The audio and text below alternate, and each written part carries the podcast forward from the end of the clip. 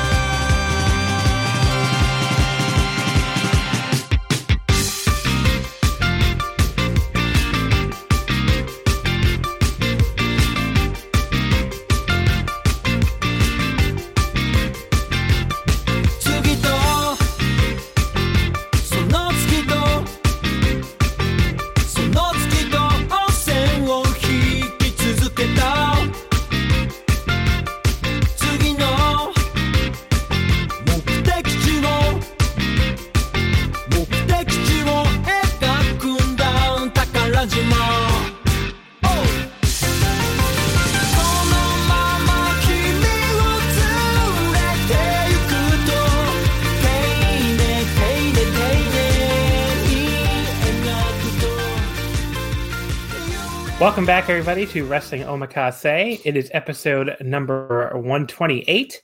And this week, I'm very pleased to be joined by a returning guest. Hello, Skylar. Hi. Noah is the greatest. Noah disagree. Disagree. Stop the podcast right now because you're not going to like what I'm going to say.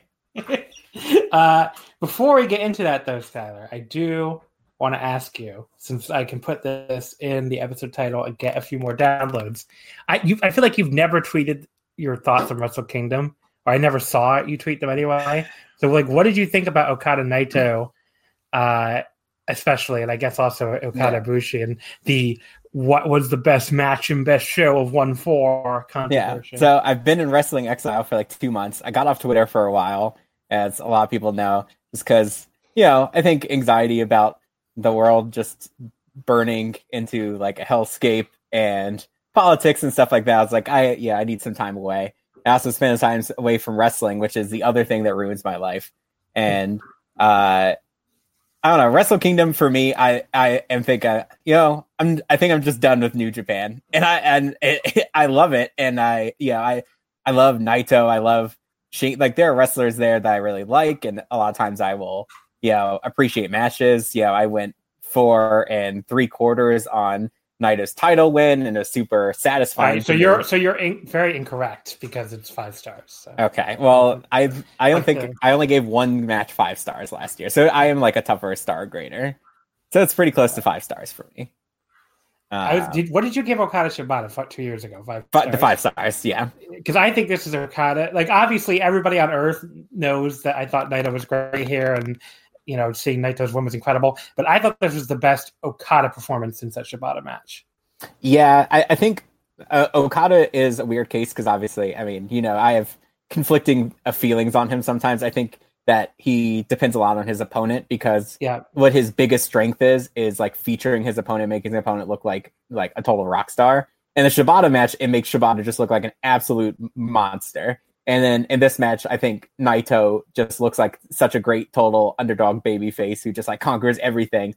Like, you know, that is Okada's peak, peak strength for me. So I think he, you're right that, you know, he sort of brought that super, super A game to that match in particular. Yeah.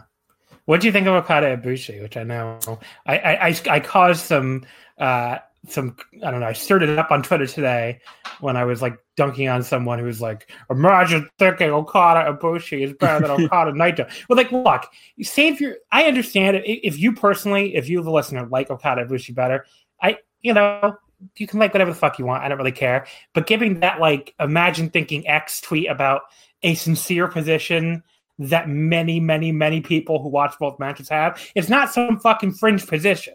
I mean, yeah. the, the ratings if you want, no matter what you look at, I think it's a head on Cagematch. I think they're still dead tied on grapple. It's like it's not like you can't point to a million different like data points and you know anecdotally on Twitter, there's plenty of people who think Okada Naito was better. So yes, I thought that was really a very stupid tweet. I dunked on it like just like it was, and then people got very like angry at me. But yeah. Okada Ibushi, I mean, it's like a you know, it's a it's 15 Good. minutes. It's fine. It, it's 15 minutes of boredom and then it's like you're really hot New Japan closing stretch. And I mean, that's really good. I watch I watch lots of matches like that and enjoy them. But like all right, let, us not Okada, let's not mince words, John. Your new favorite company is New Japan. You're in you're in the book for Gedo. You love New Japan. When I last I saw you in real life, you're wearing a New Japan like G1 ref shirt, which is like probably the markest shirt anyone can ever wear. It's like you're literally representing New Japan. Uh, you've betrayed DDT and other. PRO. You know, you're true. this voices of wrestling. It's just infected you. You just I I'm not gonna lie, like I loved New Japan last year. And I, I didn't really try to hide it. Just something about not having the elite there. It just it really won me over. Let's Like, play, I don't- yeah, the it solution was to like any my- problem. my, my heart was a flutter for not having to stare at the elite all year long. But no, I mean, I still I know you're doing a bit, but I still watch DDT. no, I, this every is not a bit. and- New John Oh, come on. is this is hundred percent real. Like, you Okay. do love New Japan the most. I guess. I mean, look, they gave me they gave me everything I wanted. Like, what am I? What do I have to be mad about right now?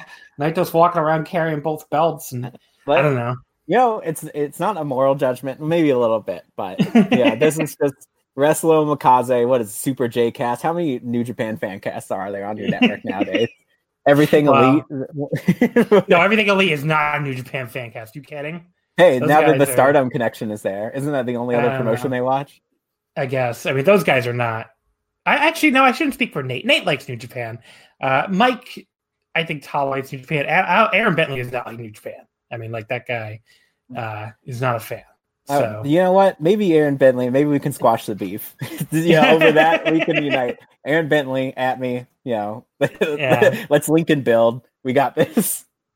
Um, but no, like I was, I, I mean, you're you're you're telling the truth. I did like New Japan a lot last year, and they just gave me everything I ever wanted at Wrestle Kingdom, and Hiromu's back, so Yeah, I everything's know, looking like John. Now, Yeah. now, like six months, six months from now, Jay White will be champion, and I'll be like, all right, I'm off Yeah. the New Japan. like. I will I will always find stuff to like there because I do think they have a talented roster and obviously they have the money and the weight and the presentation to you know create tons of fresh matchups whenever they need. It's sort of like WWE if they had any brain. You know, they have all these matchups that they can do and generally they have like talented wrestlers.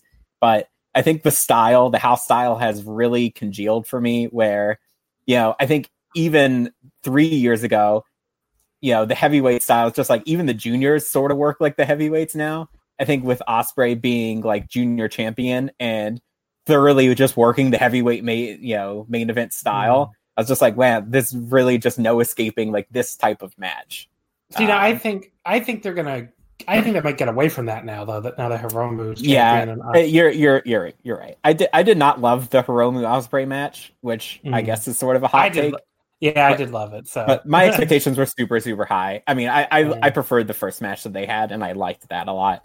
And yeah, I think Hiromu in terms of like, I think the Desperado match is better. I think some of his Dragon Lee matches are better. He just had like when I like think of like a classic Hiromu performance, even like the Taiji Ishimori match is like a total carry job because Taiji Ishimori is garbage. But like, you know, I love that match, and I I didn't feel like this was quite my my 20, 2018 match of the year, Hiromu and Taiji. yeah. But yeah, Taiji's never done anything really. Sad. I mean, look, he did uh the t- the junior. He, it's not hard, I guess, to look like the superior member of a tag team with El Phantasmo, but Yeah. they did some tag stuff that wasn't bad. Although not that Wrestle Kingdom. Yeah, I remember people talking about how like Noah's in trouble because they lost their only good junior, and now their junior division is like better Uh, than New Japan's. Yeah, but uh, but yeah, the Hiromu. I'm I'm I'm cautiously optimistic that they will uh have a really good junior division this year with you know like Hiromu, Desperado. I mean, Ryu Lee is there full time. yeah. I mean, all, Um, all they have to do for me is I would just love if the juniors got anything to do like after the G1. Because if you look at like traditionally, usually the junior title gets defended like maybe once in the second half of the year, and you don't really get any junior singles matches. So, Well, everything's gonna be fucking different this year anyway. oh yeah, because of the fall June. G1 and stuff. Yeah. So So who that- I mean, that's the other that's the other exciting thing to me about New Japan this year was we're finally gonna get like out of these like the malaise, you know, like yeah, any gonna- type of shakeup, I think, Yeah. is good. so we're we're not going to have that fall period where it's like we all know exactly what the matches are, but we gotta Yeah.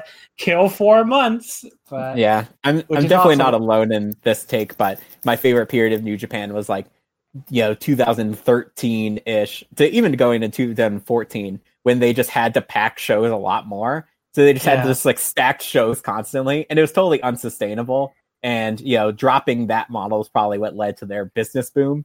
But it's also like, man, that promotion is like what I want to watch. Yeah, that New Japan. I mean, New Japan.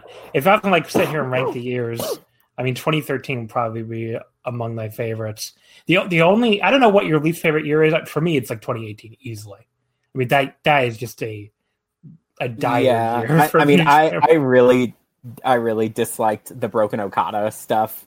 Like, yeah, you know, there was just a lot of things. You know, I mean, obviously, the fucking Bullet Club Civil War shit. yeah, the, that- there's there's a lot to not enjoy. that in goes that. that goes so long. Like I don't even know if people realize how long that goes because that starts in like fucking February with like Teddy and Cody. Yeah, because doesn't that- it, doesn't it start like, and then there's like the uh, it's all it's on all the New Japan like USA shows and stuff. Yeah, Yeah, that sucks. It goes like yeah, it goes like February to um yeah, the, the Kenny Cody stuff goes all the way through to like uh that fucking San Francisco show, and then that ends. In, that's in you know this is in like June, and then the end of that show is like the fucking Guerrillas of Destiny jumping them to start like the even more horrible uh Elite versus OGs feud. Which like, which never has any blow off. Any they just announced they're no longer the Bullet Club on a boat.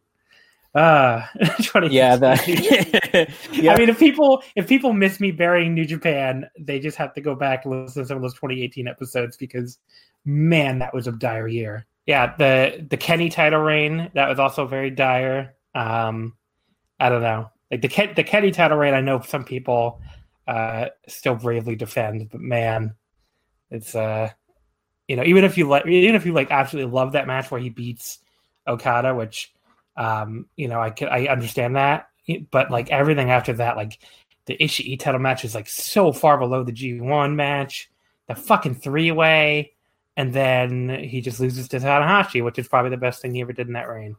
But yeah. You know what? I it's a we don't have to talk about New Japan. I, am just like we're gonna I'm so I feel just like WWE. My feelings are just so dead about Yeah. New Japan right now. I just feel like I'm just like just thinking about them is making me start to fall asleep. It's just Mm. Well, so I'm so excited. frustrating. I'm excited for the new beginning stuff, but I guess we'll see. At least Naito will be a fresh champion, and it, it, his reign really can't be much worse than that Kenny reign I just talked about. So Yes. at least he has a, a low bar for like first big title reign for a big, uh you know, member. I mean, he had the belt for like what, forty five days or however the fuck. Yeah. Uh, This could be this could be like a huge like you know the reign for him where he like breaks yeah records and stuff like that. I, it could be it could turn out really nice. So I kind of, I kind of think he's holding it till next year's Wrestle Kingdom now. I don't know if I would have said that before he won it, but like, there's something about the way the way he won it was very definitive. Yeah. Yeah, and like Okada gives that salute, which that that actually might be, and I'm obviously very very biased as a Naito fan, but that might be my favorite image ever in New Japan. Like Okada giving him that LIJ salute after Naito just said, uh, you know, let's do this again. But uh, it's just such a magnanimous thing for a character that is often a humongous jerk. So I Yeah. think is a I think it's a good little moment to give him and kind of humanize him a little. Now he's gonna fight Taichi. It's exciting. Yeah. I, I always enjoy their matches. So I'm definitely looking forward to that. Uh, so let's move over then, like we said, to the main topic, which is pro wrestling Noah. Yeah. The real The- main event, the real greatest company in Japan and maybe the world. January fourth and fifth. Um, so I have you on here because you watched. You did watch a lot of Noah last year, right? Even though you didn't watch Uh, a lot yeah. of other promotions. yeah, last year I watched everything that made tape from Noah. Um, Yeah. I sort of every year I will take sort of a I will take one or two promotions that I will say like okay this year like other things might fall by the wayside but I'm going to keep up with this all year. Um, Mhm. and Noah seemed like a lot. I tried to do that with All Japan two years ago and with like all the house shows and stuff it gets really really tough. Um, so Noah is like a lot easier to keep up with. I mean, there's just Yeah, not there's not that much that makes tape. They honestly, that's like the dirty secret. They really don't have that many shows that make tape every year compared to other companies. Is that January 30th show they advertised going to make tape with the I think so. six-man? Yeah, Okay. I think so. Yeah. I mean, I I've learned. I mean, my dirty secret when it comes to even promotions that I follow regularly is that like I really have gotten the only way to do it to follow like 15 promotions is to pick and choose. You know, Yeah. So like all Japan, it's like you watch Yeah. the Korakuens, you watch the big shows, and that's it. You know, DDT, watch the Korakuens, and then if Well, I, I don't want to hear you complain because every Wednesday I log on to Twitter and I see you talking about all elite wrestling, which I know it's just on TV. You just just put on something else. You don't have to watch gonna it. that that is gonna stop. I know, I know you need your fix of I'm- Dark Order. I know you're just rubbing your hands together like, man, I can't wait to see, you know, whoever Peter Avalon. I don't think I don't think Peter Avalon has been on TNT once, honestly. Uh, maybe he has, but no, it's the it is the Dark Order and the Nightmare Collective that everybody hates. So I guess you don't watch a ton of AEW. I was at the first Dynamite show, Yeah. which was a fine show, but I just have no desire to. I mean, I I will believe me, just like NXT UK, I will log on to Twitter and then laugh at things that happen in it. But beyond Yeah. that, that's the extent of the brain power that's going to get for me. I mean, the, the shows can be watchable, and that's that's I guess why I've lasted this long. Like, there can be some fun matches and stuff. It's just like I don't know. Even even the stuff that people say is good, like I, the easiest example for me is the Cody MJF feud, where people will rave about that, but it's like they the way they do their, their angles because they have these quarterly pay views. It's just so fucking slow, and it feels like Mhm. Cody and MJF just say the exact same promo every goddamn week. And like that's Well- the stuff that's really grinding me down, even more than like the Dark Order. The Dark Order is fucking stupid, but like it's f- five minutes a week usually. I mean, I can handle that. But these Cody and MJF promos are just so Yeah. fucking long. MJF is one of the most overrated wrestlers on earth. He's not even that good of Ah, a yes. promo. Thank you, thank you. He's, he's a terrible he's a terrible wrestler and then his promos where it's like man if you don't think this is guy is a star he'll basically just say anything and because the crowd loves like you know they love anything that happens they'll cheer for it or boo him like really loud and they're like wow look at this star he's he's basically like the miz or you know there's like probably 10 guys on the indies right now who Skylar, are can I can. I give can I give a real hot take? Comparing him to the Miz is insult to the Miz. I have seen many Miz Bless you, matches. John. Bless that you. I've seen many Miz matches that are way better than anything I've ever seen MJF do. But uh yeah, do you know one of the I don't know if you've ever looked at the iTunes reviews for Wrestling Omakase, but uh one of the only negative reviews I've ever gotten, I think we've gotten two, and one of them is just some guy who got very angry that I buried MJF. He's like, God, MJ, that- oh. why why did John like MJF? That's the actual review. Well, I hope you get a few more now. I mean, he is just uh, like I don't get what he offers that like Tony Deppen doesn't. That like, but five thousand times better. Like the best MJF match I've ever seen was like a three and three quarters match against Wheeler Yuta and Beyond two years ago, and I was just like, all right, maybe MJF could eventually become a decent wrestler, and he still I mean, has not. There, the the All In weekend MJF was in that match against uh oh god the the the wrestler who's like I can't think of his name now. Well, anyway, he's in a match at AAW that was like one of the most excruciating things I've ever sat through live. Sat Was that was that Matt Cross or No, That was, was, all uh, in match. that was All In? Yeah, but uh, Oh yeah, I forgot you went to All In. Real Yeah. new John Pan. Just at it again. Just we'll go to see All In just to see what it Like, Ibushi. all all of my friends were there. I don't know. I went. yeah, but new John I- I- Pan. there was no there was no way in how I was going to all out though. So people did try to give me to go, but I was like, nah, I'm good. I'm there's a free- There's a free Ring of Honor show in Baltimore, which, as you know, is pretty close to Washington D.C., which is really Yeah. testing my, you know, my patience. Like, will I go for basically to see Jonathan Gresham? That's basically Yeah. the question right now for free.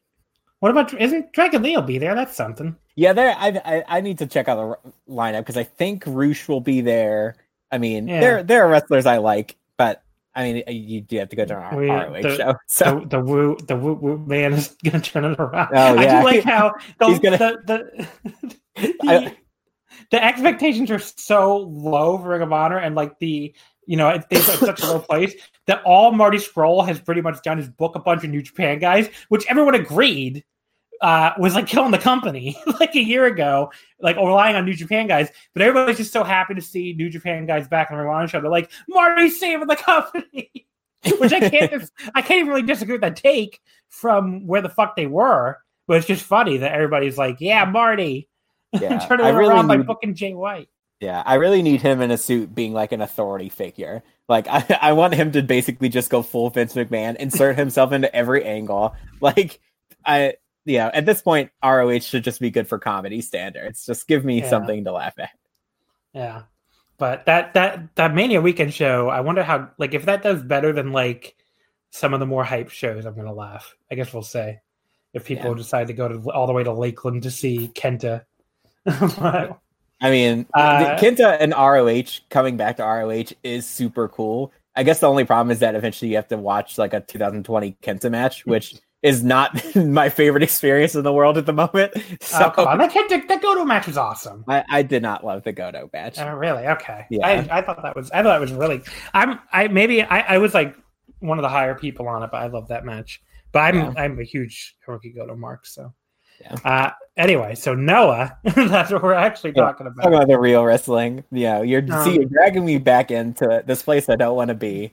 I just can't Uh, resist like getting you know mired in this. So when we were talking about like the amount of shows to watch, I think that's how we got Yeah, off yeah. on this tangent. Yes. And like I, I saw, I would say the majority of the really hyped matches. Uh, you know, a lot of which were good, a lot of which uh didn't quite land at that level for me. I think the the one that people hyped up a lot that I didn't love as much as I wanted to, even though it was two wrestlers that I do really like, was Hideki and Go, which like that was like Yeah. a three and a half star match for me. Yeah, was- you know, it, it was good, but it did it never hit that like match of the year level. That I mean, those are two guys we're going to talk about these two shows. I love them both on these on these shows. So that match, the match they actually had together was a little disappointing for me. But like most of the other hype matches, like pretty much everything AXIZ did was awesome. Um, you know, a lot of the Kiyomiya. I, I I was like the high person. I feel like on Kiyomiya versus Kenoh from that Sumo Hall show. I don't, I didn't see a lot of love for that, but I thought it was really good. yeah. It's it's weird because I think that like Kiyomiya in general. I mean, Noah fans, even like the most hardcore people, are very divided on him. A lot of people just like do not like him and probably will never like him. And I totally get that because he has had some truly ni- mind numbing matches on top. But ultimately, I feel like, you know, he has had like a handful of matches that I would consider like very good to great. He hasn't had anything that's like truly bottom of the barrel, like sub two star, like garbage. And Yeah. ultimately, he's been like, you know, he portrays, I think he's come a long way in terms of portraying himself, in terms of having a little bit more of an aura, which is important when you're like on top. So I, I, I think he's done a good job. And I think, yeah, we'll talk about it more later, but I think he's in a good place going forward. I actually think that Yeah. this year he will have, you know, he'll be able to work on more of his actual matches, not have as much of the pressure of being on top the entire year.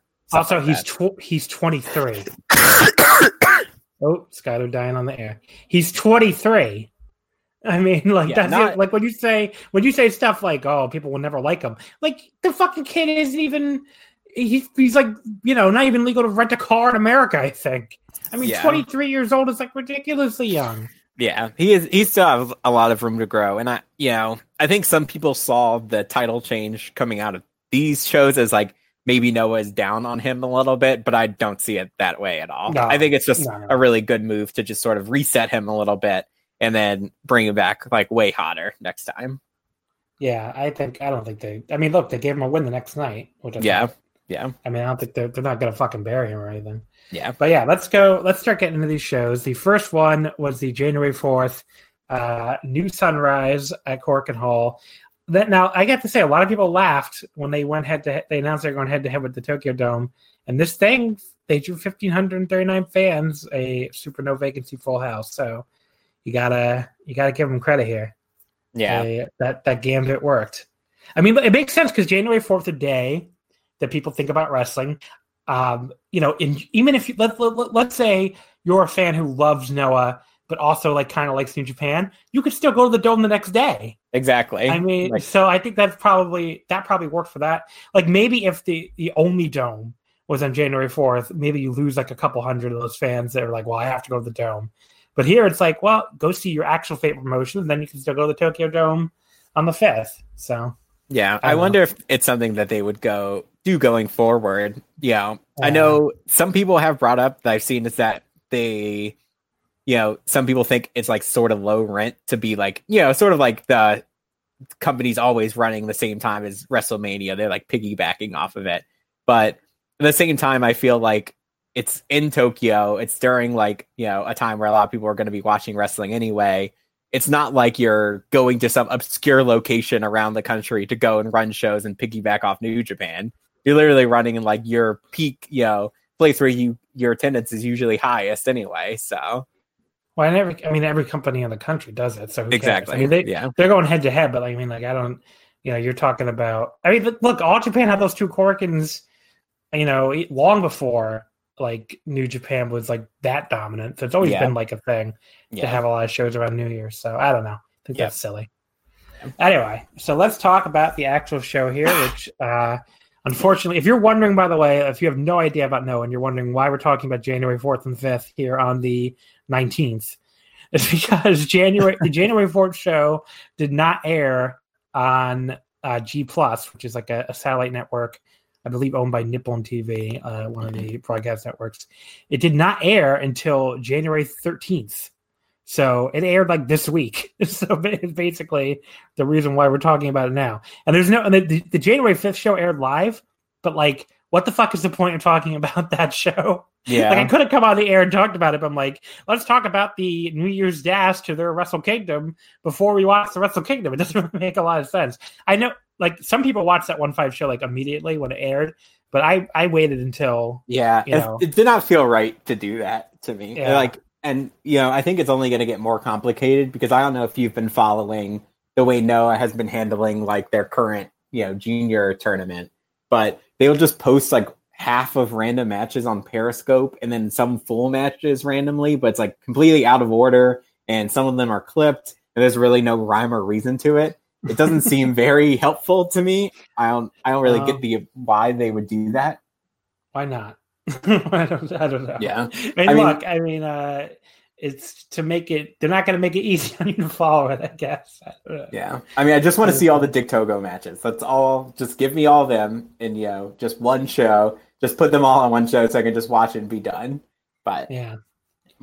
Uh, but yeah, so the G plus thing, that's annoying. And it would be nice if that would change and they would join the world here. And like, I don't know. I mean, some people get really mad if you say they should get a streaming service, but like, I mean, even if you don't buy the streaming service, it will the matches will show up on pirate sites for you. Yeah, if that's what you're complaining about. Like, I don't under.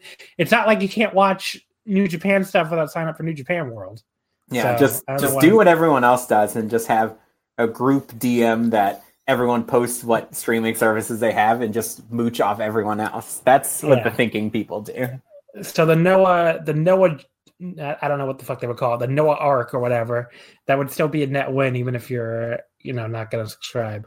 Yeah. But, uh, but yeah, so we opened up with uh, the Akitoshi Saito and Masao Inoue beating Mohamed Yone and Quiet Storm, the 50 Funky Powers in 759. Uh, Inoue used an inside cradle on Yone. Um, this was, look, if you don't like Inoue, that's like one of those I don't know if we can be friends type thing. that man, that man has ruled for like 20 years. He's always been a guy. He's like this fucking. He's one of these guys that like was perfect. Like he was ready to age in like 2005. You know, because like he has this surly look to him anyway. He has this ridiculous, uh, ridiculously awesome theme song with like a fucking siren and I don't know. I guess it's like the the Japanese Scott Steiner theme song is the only way I can describe it, but way better somehow. And um, I don't know. He, and he just has a very like like trickster style, like you know, not quite, not like I don't know. I'm trying to think. It, it, can you compare it to Toru Yano? I guess you could. I mean, Maybe I, I don't know got... compare him. I think Masanobu Fuchi is probably someone who mm. I view as like similar, where it's like old guy who basically works like somewhat comedy, occasionally yeah. kind of serious matches, always working like, you know, very undercard matches for the yeah. most part. That in a way Akiyama title match though is so fucking. I know that one's controversial to some people, but that match is so fucking good. Yeah, Uh, that match rules. yeah, but yeah, he tried to go like one on two just via uh, foot stomping and eye raking, and it kind of worked. and he cradled yes. For the pin, so we got to hear the theme song again, which made it great. So uh, obviously the best opener of all time. Yeah, I, I always I feel like Noah openers. I do slightly prefer if you're talking about like undercard matches between all the old guys. Like I would slightly prefer maybe a, country, a company like All Japan's like their old guard. But um, no, I think you know they do do a good job with at least having like entertaining acts. I mean, Fifty Funky Powers. You know, I guess we could talk about that a little bit because they're going to be you know phased out. I guess, or at least you know, Quiet Storm is leaving Noah. Um, so we'll s- weird. yeah, we'll see It's what happens with that. He, he talked a little bit last year about like wanting to do some sort of some American wrestling and work indies and stuff, but it does feel super odd that you know he would leave Noah. I just I don't get what else is out there for him exactly. Um, I mean, how can you how can you not like Fifty Funky Powers? It's literally like you know like a disco tag team, but one of the guys just is really into disco and one of them just doesn't care about disco at all. it's like a great gimmick. Yeah. Uh, the second match, Tad- Tadasuke or Tad- is it? No, they always say to. You're the weeb. here, Tadusuke. Okay. Thank you. I don't know. I always I always say Tadasuke, but then I feel like on the air on Noah shows they say uh, like Tadasuke. So That's don't how. I have said. it. Yeah. But- So it's like Tada- Tadasuke and Yohei. They beat Hitoshi Kumano and Seiya Morihashi in 753 when Tadasuke pinned Morihashi. First of all, I love him running wild and doing a Hogan impersonation. Yes. that was so ma- goddamn funny. It Oh that it was like one of my favorite moments of this show. he has like if you can't picture this, picture a short and stocky Japanese man who has very long blonde hair for some reason that looks ridiculous on him. He looks so fucking stupid, and it's perfect. Like Yeah. it's so perfect that he looks that stupid, and he's like playing into it. He's doing the ear cup. He's doing the finger point. I'm just like, okay, this is fucking amazing, and I want a lot more of this. Yeah, every company should have someone like him because he is just he offers something completely unique that no other wrestler gives you. And I, I some people are just super critical of him, which I don't really understand because he's like perfect in this role. He's perfect, just like an undercard tag guy who's just gonna like make you laugh and you know hit some huge moves and occasionally get like a small little push. Like this is like a great role for him. It's not like he fucking sucks or anything. I don't know why No. people freak out. I mean, he's totally fine. Yeah, I mean, there's plenty of worse wrestlers, and he'd be he'd be like in the upper half of the AEW roster. Uh, match three, Shuhei Taniguchi and Daisuke Harada beating uh, El Hijo de Wagner Jr. and Hajime Ohara in 1042. Uh, Harada pinned Ohara with the Katayama German suplex hold. Uh, this was like the first match that was, I guess, uh, quote unquote, seriously good. Like this was really fun. yeah. like a I three and a half star undercard Yeah. match. Yeah, I really like this. I mean, I, I Harada, like, what more can you say about him? He is like one of the more underrated wrestlers on earth in terms of just being like a really consistently great wrestler. Who I think people like don't even consider when they're talking about top 30 wrestlers, top 50 wrestlers in the world. Like he is great. and you know, especially in something like this where it's like a you know, an undercard tag match that he doesn't have to perform in and he just goes, you know, balls to the wall. Like he is totally, totally out there to shine. And he also does a really good job with uh, El Hijo da- del Dr. Wagner Jr. Like, I love that matchup together. Uh, Taniguchi too with Wagner I thought was really good. Like they had a like a strike exchange, like ending with like a Wagner drop kick, and then like this huge like Taniguchi Mary that was awesome. But I, I've always had a soft spot for him, even though I mean for a long time he fucking sucked.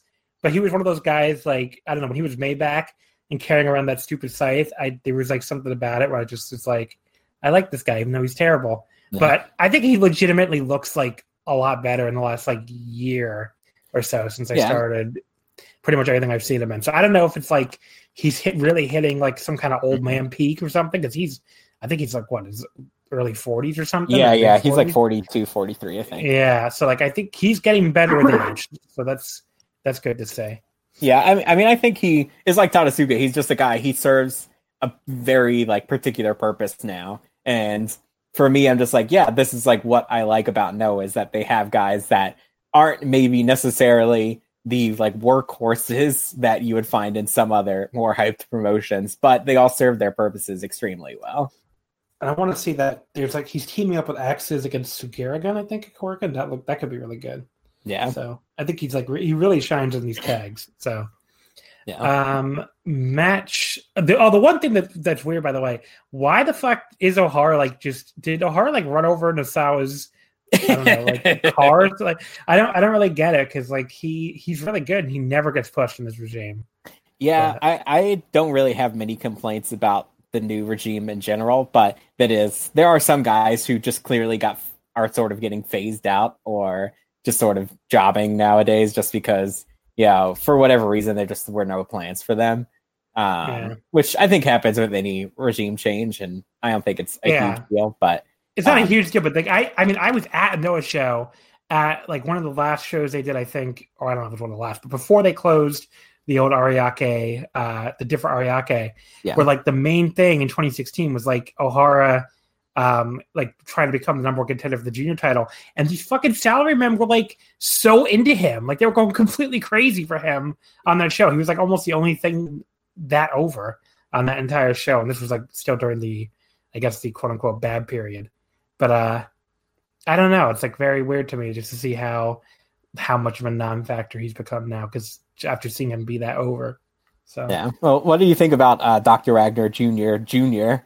i thought he's i thought he looked great. I was going to talk more about him tomorrow because he's he, or the, when we talk about the one five show because he's in a big singles match. But yeah i thought he looked he's one of those like uh luchador, luchadors that just looked really really natural during japanese wrestling. Yeah, I mean, I, I was you can very, I was you can never tell. with the, uh, yeah, the luchadors do translate weirdly to other countries. I mean, it's true in America too. You see how many people complain about like, oh, some hyped luchador comes over and then they don't have a great match with some terrible indie guy, and they're like, wow, this guy sucks. Yeah, Yeah. Soberano Jr. coming over and wasn't able to pull something out of Punishment Martinez, and people decided that he's bad. Uh, Yeah. You know, I I think uh, they've done a pretty good job about picking. I think, uh, you know, El Hijo del Dr. Wagner is a smart pick because he's someone who is probably not super hyped, but offers a lot and has a lot of charisma. And then you know they also brought over Dragon Bane and uh, you know I think they've picked very well for you know in terms of like the indie lucha guys or just the lucha guys who aren't super tied down to a company. You know, getting some new blood in there. Maybe wonder if like maybe his dad gave him tips because his dad was always like really good in Japan Yeah, when he wrestled in New Japan back in the day. So Yeah. maybe his, maybe his dad helped. Uh, match number four: Kano and Yoshiki Inamura defeated Hideki Suzuki and Kinya Okada in 9:48 uh, via referee stop. Kano putting down Okada with the right high kick. Uh, the Hideki and Kano stuff was great. I hope they continue in that direction. Um, and then you know he went he did go after him to sleeper after the match, so maybe they will build to a singles match, although they didn't really announce anything going forward. But I hope so because that all that Hideki Kano stuff was really cool, and that could be a really good singles match. Yeah, I loved the whole pulse match, like the whole angle, and um, I think attaching them to two younger guys who are, you know, definitely need like a little bit of juice, a little bit of like a featured spot. I think this match was, even though it wasn't like the most amazing match ever, is really well put together and did a, it was just like a very smart move to put these four guys in the ring at the same time. Yeah. Yeah. Uh, ma- match. Oh, sorry. You gonna say something else about this? I was gonna say that Kinya Okada. I mean, I think he's pretty much solidified now as the second best Okada in Japan, uh, behind Yusuke. So I knew you. I knew you were gonna go. With I knew you, you could not I'm. I'm pretty happy with that. But it's just like Hideki Suzuki, Keisuke Ishii. There's just lots of wrestlers who are just better than their more famous counterparts, and that's all right. Uh, I mean, the Ishii one is honestly the the one that's probably closest for me. Like that, those two. But I mean, Keisuke Ishii is so good, and now he's in fucking Gambare. I know Whatever. that does hurt my soul a little bit. really, it is really weird. The DDT is like, oh, we have this amazing worker. It's time to make him the new ace of Gambare. But I mean, he's still. It's not. I mean, it's not that big a deal. He still shows up in the team. he's still great. So Yeah. I guess it's not really worth complaining about. Uh, match number five: Doug Williams and Chris, Rid- Chris Ridgeway. Now I'm not pronouncing English names correctly. uh, defeating Naomichi Marufuji and Minoru Tanaka in 13-22 when Williams pinned Tanaka with the Chaos Theory. Uh, this was the one match on the undercard that probably was like the most just there for me. Uh, you know, there were some nice kicks by Ridgeway, but I thought Doug Williams looked a little bit rough, and before he finally pinned Tanaka, I only got like two and a half on this. It was all right. Yeah, I, th- I think Doug Williams still. I don't think he's like completely washed or anything because you know once he got on the mat, he was able to do some stuff. But I, you know, I think maybe having him more as like an undercard, like a guy in like eight man tags and stuff like that, is probably smarter than you know almost sort of weirdly teasing like a Marufuji match again. It's just like, okay, we're really gonna go for this. like, I will say it is really funny that they use a very, very like distorted MP3 of like the British invasion DNA. Yes, it's so cool. like it's very like you can tell it's like oh this thing it's like 96 kilobytes per second. It's like the lowest bit rate possible. yeah. Uh, match six: Michael Elgin beating Katsuhiko Nakajima in 11:55 with the Elgin bomb. Um, I don't know. I mean, I've seen takes all over the place on this one. It was I thought it was dull for a long time, but I liked when Nakajima like battered him with kicks. That was cool. Yeah. Um, and I it finally got like a little interesting around that point, but then Nakajima totally whiffed on a kick, and then Elgin won pretty quick after that with the, the buckle bomb Elgin bomb combo. Uh, I don't know. I went three and a quarter ultimately. I could see if people like this more, but I, Elgin really hasn't done anything for me since the oh god, so I, he had one five star match from me. Believe I, I don't know. Do you do you remember the match? Probably the Naito match. Yes, there you go. Yeah. But I he hasn't done anything for me since that Naito match. So yeah, I actually um, really liked his early New Japan stuff a lot more. Like his Nakajima match in the G1, I preferred over the Naito Omega match that was like super hyped when Omega yeah went to the final and it was like a hugely hyped match. I mean, I think that I think he has a place in Japan. I just don't think he's been good for two years, and whether that's because of you know outside of the ring stuff, which you know maybe it's distracting and maybe he's just too busy, you know, trying to cover up uh, rape allegations for other people. Who knows what he's busy with nowadays? But yeah, um, yeah, I just I I don't really see him being like a top of the line worker in Japan anymore. And what's weird is I would to say coming out both of these shows, he seems like a guy who is not only going to be a part of the company going forward, but someone who could be really, really heavily pushed. So yeah, we'll it probably see. makes sense because he seems like he's still popular. So I can't really like. I totally get where they're coming from, but I just yeah. don't really have a lot of interest in it. So yeah, maybe the Japanese uh, fans match- aren't reading like Vic Venom Bites' like expose of Michael Elgin. like, they aren't quite as clued in. Wait, I didn't. I, I, actually have no idea what you're talking about either. So, like, so Vic Venom Bites was involved in no, that. No, so that guy. So anyway. the reason the Elgin accusations came out was because he Vic Venom bites Justin, whatever that weird guy is, Frey's friend. You know that he so he was mad because he had posted something about yeah. how he had posted something about how the accusation against Sean Rollins was bullshit, and then people dogpiled him, and he was like, "Well, the only reason I'm saying that is because Michael Elgin DM'd me all this stuff, and then he posted all screenshots of all DMs, and that's how the whole thing got, you know, like blew up. It was because of that random uh, guy. Yeah. So wrestling Twitter undefeated. I didn't realize that. So yeah. shout out to that fucking asshole. the one good thing in his life he's ever done. I, I, don't know. I don't know why he would be listening. Uh, number seven, match number seven, the GHC Junior Heavyweight Tag Team Title. Uh, Kotaro Suzuki and Atsushi Kotoge defeating Hao and Nioh in 1036.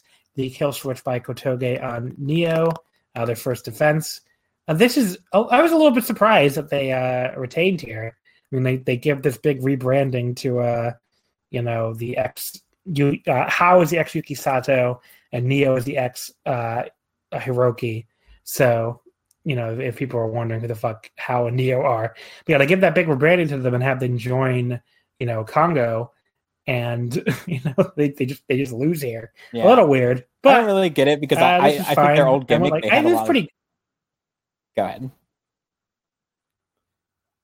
Oh, I was gonna say I thought it was pretty good, like three and a quarter. Well, go ahead. Yeah, I I think they had a lot of personality under the old gimmick, so like rebranding them as like bootleg Gotos like doesn't. I don't really understand what the point of all this is, um, especially like I like you said if they're just gonna job instantly. Um, but who knows? Maybe it's some sort of future, you know. especially, I guess if they want to do something where they cycle in uh Masa Kitamiya again, and they want to sort of do something with the whole stable, or if they have big plans for Inamura. Like there, there are reasons to rebrand them, but I really don't get them losing this quickly. Yeah, yeah, I kind of figured they were locked to win, but I mean, Kotaro and Kotoge are a good team, so I guess I don't really have a huge complaint with them going forward, but uh, it's just a little weird. Uh, match number eight, the GHC Junior Heavyweight title. Yoshinari Ogawa defeating Hayata in 2047 with the figure four pinfall. Uh, Hayata failed his fourth defense, and Ogawa becomes the 41st champion. Uh, why don't you go first on this one? I assume you're going to rave about this a lot. Yeah, I went four and a half on people... this. I think it's one of probably my number yeah. two match of the year right now. Um, and I think it's sort of the perfect capper to Ogawa's like you know, whatever you want to call it, run story, basically like his last couple months in Noah, and how he's basically just become like one of the most compelling wrestlers in the world to me. I mean, you know, he is a guy who I've always enjoyed, even like when he was much maligned as, you know, people call him like, oh, one of the worst like top push to the Noah guys ever and all this other stuff. And yeah, I think he's yeah, been. I, I, never, I never got that back in the day. Like, what the fuck would people problem with him? yeah, like like that. He, that Misawa team was awesome. Yeah, uh, and he know. totally served a purpose, and you know, a lot of his big matches he delivered. So, yeah. you know, and like, like I said, he's a guy who plays a role, and I think that over the past year, he's become a guy who, of course, now the crowd has been really behind him, and he's been doing a lot more tag work, and like everything's just been hitting, and he's been going on all cylinders. And there's just like no one in Noah that I like when I tune in, I'm like most excited to see him, which sounds crazy, but he's like I mean, there's a, a take going around recently. I was like, who's the best over 50 wrestler in the world? I think it's him. I mean, I can't think of anyone else that people, is. People get very mad at my at a Voice of Wrestling member, Mike Spears, for saying it was Mochizuki. Well, he also he also was trying to you know come at Noah, which or come at uh, Lucha, which is just rude. I mean, I don't think Lucha, you think Mike Spears was trying to come at Lucha. Well, Mike he, Spears loves Lucha he he said something about how you know he's like don't talk about like washed up luchadors. Well, I think that's because some people some I think he he realized who quote tweeted him, but uh I don't well, was... I, am I'm, I'm gonna have to fight him too. Every person of everything elite. I'm slowly going down the going down the line. I mean, yeah. I totally get where Mike is coming from. I think Mochizuki rules, but uh I don't know if you can. I look. Twitter would be so much better if people would stop getting angry about other people's wrestling takes. Well, who gives a fuck? Yeah, I mean Mochizuki. I mean, now that he's in good companies, like he is good. You know, it's. I'm glad that he escaped Dragon Gate and still in Dragon Gate. I well for for a night. uh, but Dragon Gate is another company that I just like can never connect with. So, but every time I see Mochizuki, I'm just like, yeah, he is good. All right, he's not overhyped like a lot of the other guys are when they like leave Dragon Gate. So, um, but yeah, so Ogawa, I look, I thought this was an amazing performance by Ogawa. The the person I thought who let this match down a little bit was Hayata, and you know, I, I just he, he's the one member of Ratels I've never really liked that much. It just like to me, he's he has like the same kind of sloppiness as Yohei, but like without the appeal. If yeah. is the best way I could put it. Yohei has like Yohei does wacky shit and all these ranas and stuff, and he's fun to watch, even though he can't really sell and he can't really, you know, do a lot of you know stuff that you'd expect at a high level promotion like Noah. Um, you know, t- we, we just talked about T- Tadusuke's an idiot, and it's great. So like that's fine. And Harada, like we talked about, is like one of the best, like legitimately one of the best juniors in the world. Yeah. But um, but Hayata is just like he's very just there for me. And I thought, you know, he let this match down a little bit. Like I just thought his leg selling was very spotty. Um, you know, there was a couple times in the figure four where I thought like I don't know, I just saw his facial expressions look very stupid for what he was actually trying to convey. So he's the reason why I went three and three quarters on this. Ogawa I thought was awesome. uh, you know, Ogawa like destroying his leg was fun. I just wish he had a better wrestler in there. I guess would be my major complaint. Yeah, I like Hayata a lot, but I think you know, I guess if you sort of zoom out and just look at the state of Ratels in general, and obviously last year, like they had a lot of stop and start, like, oh, we're breaking up, oh, we're back together, oh, someone got injured, so we have to get back together. Like, I never, I didn't quite enjoy how much stop and start there was, and what's weird is, I mean, Harada is probably my favorite wrestler in the faction, but Yohei is the guy who I thought had several moments as like a singles guy where I felt like, oh, this guy has like real future star potential. And the crowd was really behind him at different points. And yeah, when he was going off against other members of Ratels, like he it always seemed like really heated. So it feels weird that they I don't know, maybe this title loss means something different, but I always felt weird that Hayata sort of got the push that I felt like Yohei probably should have gotten instead. Yeah. Um, yeah. I mean, I will be honest, that was the most confusing part of following Noah last year for someone who would like, you know, parachute in and out. It's like, like, are Ratels together? Are they not together? Are they, is this guy leaving? Is this guy back? It was very confusing trying to figure out like what the fuck was going on with Ratels at any one time. Yeah like I've watched, and then two months later I'd be like, uh, uh, okay, so he's back. He just turned on them. What's going on? I don't understand. Yeah. Thankfully, but, uh, just like with DDT, there is some, yeah, there's some British lady who is just the biggest Noah nerd on the planet who translates everything, and yeah, you know she makes my life a lot easier. So shout out to her. Uh, do you want to like plug her actual? Account? Was it he's he Hisame? It's like H I five A M E. Yeah, yeah, pretty sure that's her Twitter. But she yeah. like translates all like the Noah backstage stuff, and she does sort of like dramatic DDT. She'll do like card previews and stuff and live reports from shows, and very useful for following the company since a lot of angles will happen on like house shows or not make tape or you know happen in weird orders. So very helpful for keeping up with stuff like that. Yeah, so it is H I F A M A. You were correct, or H I five. A M A. Thank you. Uh, the semi-main event, the GHC national title, uh, Takashi Sugiura and Masa Kitamiya. Uh, this was the one where I I apparently like this way more than most of the regular Noah fans. Uh, I you know Sugiura beating him in 2032 with an avalanche style Olympic slam for second defense. I went four and a quarter. I thought this was awesome. Yeah, and then I, I went I four like, on this. I was very surprised to hear that people hated this. I was like, I don't know what are you talking about. I mean, like you know, people said it was like I guess a very basic match, but I'm like, oh, why does it have to be bad? I don't I don't really get. Like they they started with yeah. like a big like the big shoulder block battle. Uh, you know, Kitamiya like went after his leg on the floor and like you know Sugiura like was too tough and Germaned him on the floor. Like that was awesome. I don't know what you guys are talking about. This match ruled. So you know, I mean, it's not like it wasn't like the greatest match of all time or anything, but I thought this was really good. Yeah, I thought it was like you know pretty much what you want for like a sort of like Haas fight type thing, and and the crowd loved it. yeah, it was super hot. I think Masaka Kitamiya is like really good in this role, and Sugiura, of course, is Sugiura, like one of the greatest wrestlers to ever live. Like it's just like I don't, you know, for me as like a semi main, this is like perfect because also it is pretty different, I would say, from the other matches. I mean, yeah. the top three here can't really I don't really have any complaints about them because they're all different and serve different purposes and are all really well worked and good. So yeah, I don't know. I don't know. It was that was it was a very weird one for me where I was like I felt like I watched a different match than other people, but uh, I, I mean I get it if like maybe you just you hold these two wrestlers on such a high regard that you expected more or whatever. But mm-hmm. um, you know, like you said, for a main event, I thought this was really good. Uh, the main event for the GHC heavyweight title Speaking of really good, uh, Go Shiozaki defeating Kaito Kiyomiya in 27-42 with a moonsault press. Uh, so Kaito failed his seventh defense, and Go became the 33rd champion. Um, this really was like I don't know. I mean, I, if I'm the highest person on this, and that's fine. But I mean, this was a full Carter Star match for me. Um, I mean, this is my number two match of the year so far after Okada Naito, and I, I, don't. It was like everything I wanted out of this match. I, I, I will also freely admit I am a, you know, I go Shiozaki Mark going way back, like talking his, you know, Ring of Honor stay, you know, like back in the day.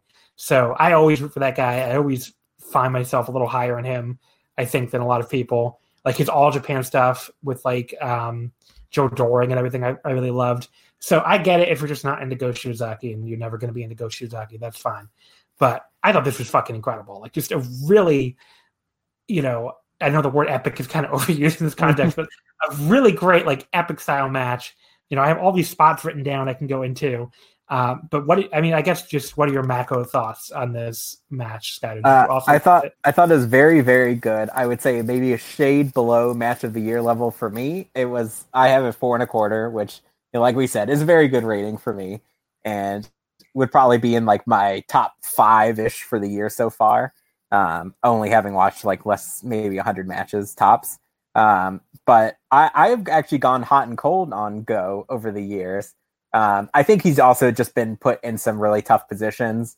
You know, like here, work like a 30 minute main event against someone who's not that good. Like, you know, he he has not always had the easiest road to putting on great matches, but when he's on, he's on. I mean, there's no, you know, there's no doubting. Like when Go is like really in high gear, he's like one of my favorite wrestlers.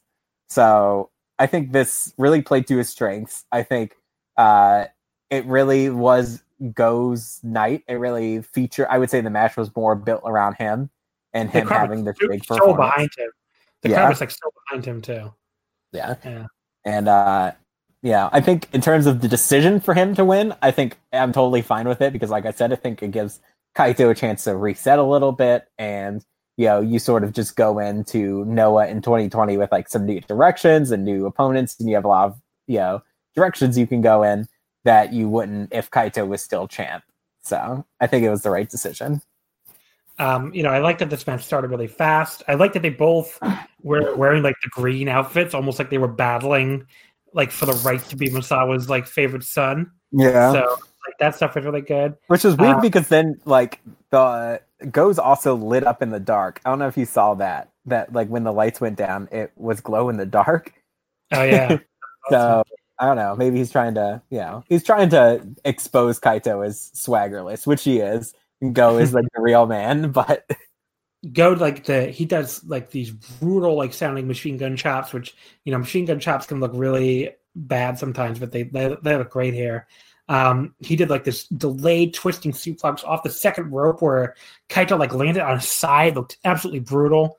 Um, you know, there was like there was a great spot towards like the 20 minute mark where like Go just like, shaking his head at this elbow strike, like like basically like you're not gonna beat me with this bullshit, and like just completely kills him with a lariat, which was like one of my favorite spots of you know the entire weekend. Then uh, you know, go to the sleeper suplex, but Kaito like, kept firing back with the drop kicks.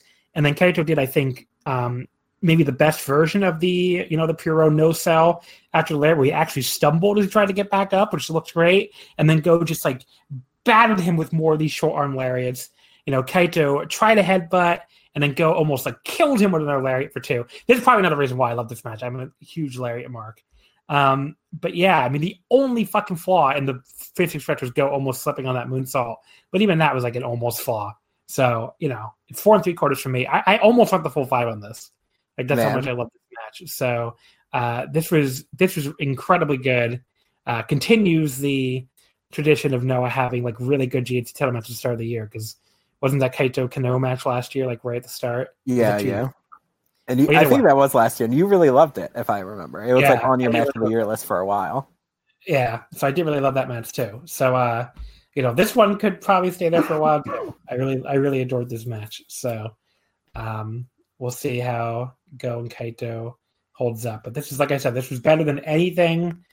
And you know, I know people get people got mad at this take, but I think this was better than anything else on January fourth.